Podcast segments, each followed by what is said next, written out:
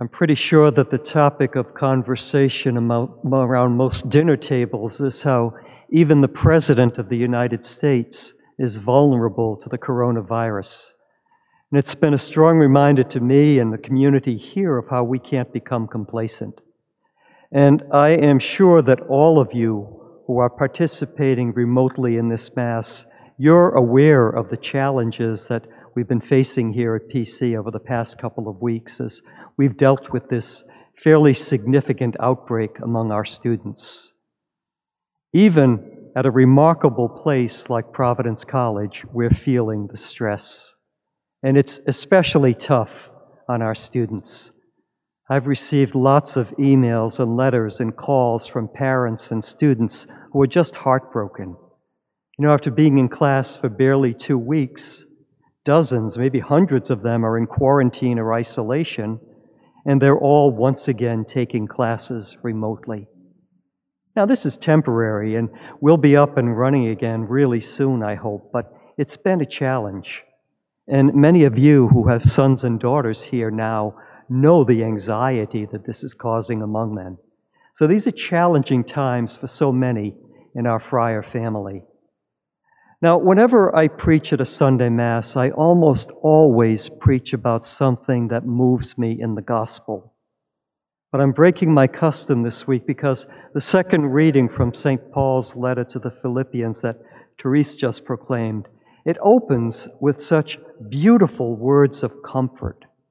Words that speak to each of us during these or during any challenging times. And they bear repeating. Paul writes, have no anxiety at all, but in everything, by prayer and petition with thanksgiving, make your requests known to God. Then the peace of God that surpasses all understanding will guard your hearts and minds in Christ Jesus. Have no anxiety at all.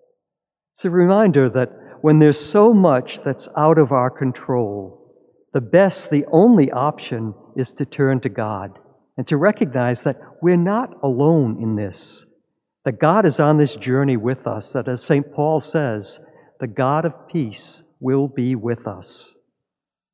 Now, about a year ago, Father Shanley gave me this remarkable little book called A Friendship Like No Other Experiencing God's Amazing Embrace.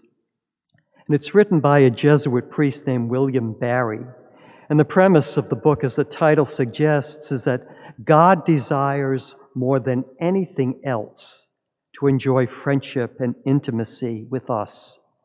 This is the kind of relationship that God seeks. This is what He invites each one of us into. And the book talks a lot about how we experience God, how we get closer to Him and find comfort in this friendship. But the best part of the book to me was toward the end, the second to the last chapter. And Father Barry asks the question where do we experience God? And ideally, he says God can be found wherever we are. We just have to pay attention. But sometimes he's more obvious. Father Barry then talks about how the Irish speak of thin places, thin places. And I'd never heard that expression before, but thin places are places or experiences where the border between heaven and earth is more like porous, if you will, where God seems to leak through more easily. There are places or experiences where we feel so connected with God, places and experiences where heaven touches earth. And sometimes it's an actual place, maybe a beautiful cathedral or a shrine. If you've ever been to Lourdes or Fatima or the Holy Land, you know what I mean. Sometimes, as you'd expect, we find it in prayer. Think of being alone in a dark, quiet chapel. Another example of a thin place. But the most interesting part, Father Barry talked about unlikely thin places, even places of suffering even places where evil had occurred, where God is uniquely present. And he pointed out that the most unlikely thin place of all was Golgotha at the moment when Jesus was crucified and heaven touched earth. But he also talked about visiting the death camps at Dachau and Auschwitz. And there were so many powerful reminders that God was there, that God is there, even in these places of unspeakable suffering. They're sacred places. And I think my favorite part was where he said, Sometimes an unlikely thin place is revealed by the people there who show us the face of God.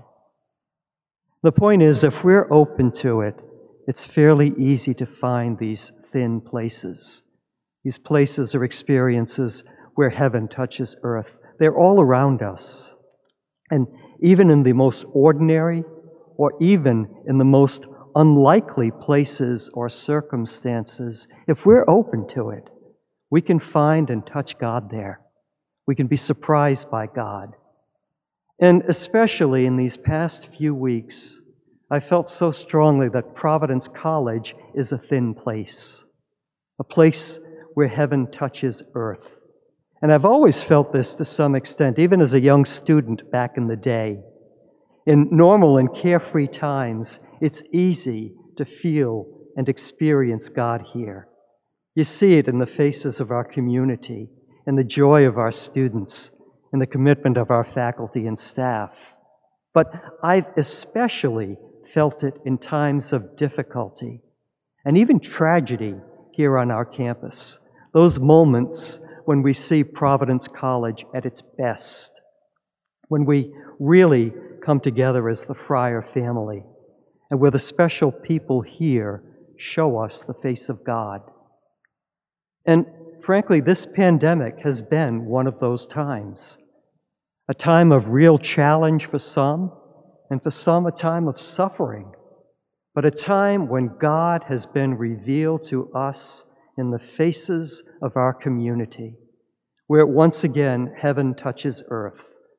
And I've seen it in people like Kathy Kelleher, our Director of Student Health, this angel and her amazing staff who spend 18 or 20 hours a day reaching out to and caring for students who are sick or afraid, calming, reassuring our students and their parents.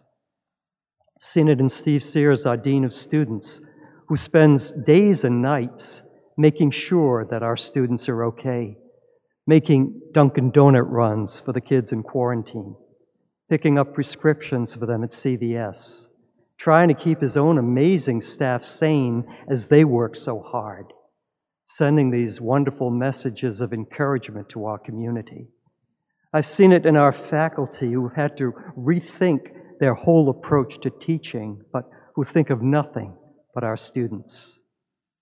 I've seen it in the hundreds of volunteers, including most of the Dominican community, who do contact tracing for us, or who check in with our students twice a day just to make sure that they're okay. Seen it in our young Dominican friars who drove a golf cart through the neighborhoods, singing outside students' houses, blessing their houses, reassuring them that we're going to get through this, everything's going to be okay. And then streaming masses and prayers to them. And of course, I've especially seen it in the faces of our students I know there are smiles hidden behind those masks as our students do their part to encourage each other, to keep each other safe and well. My point is, it's felt in our entire community. And there are so many unsung heroes that I could spend the day talking about. PC at its best, God working through us.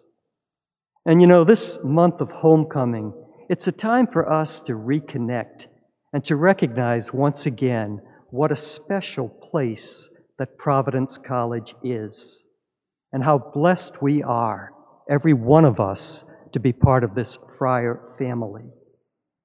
This recognizing that Providence College is one of those thin places where heaven touches earth and where God is felt so powerfully here. And the more we recognize that, the easier it becomes to believe Paul's promise that the God of peace is with us, and to accept his admonition have no anxiety at all. God bless you and God bless Providence College.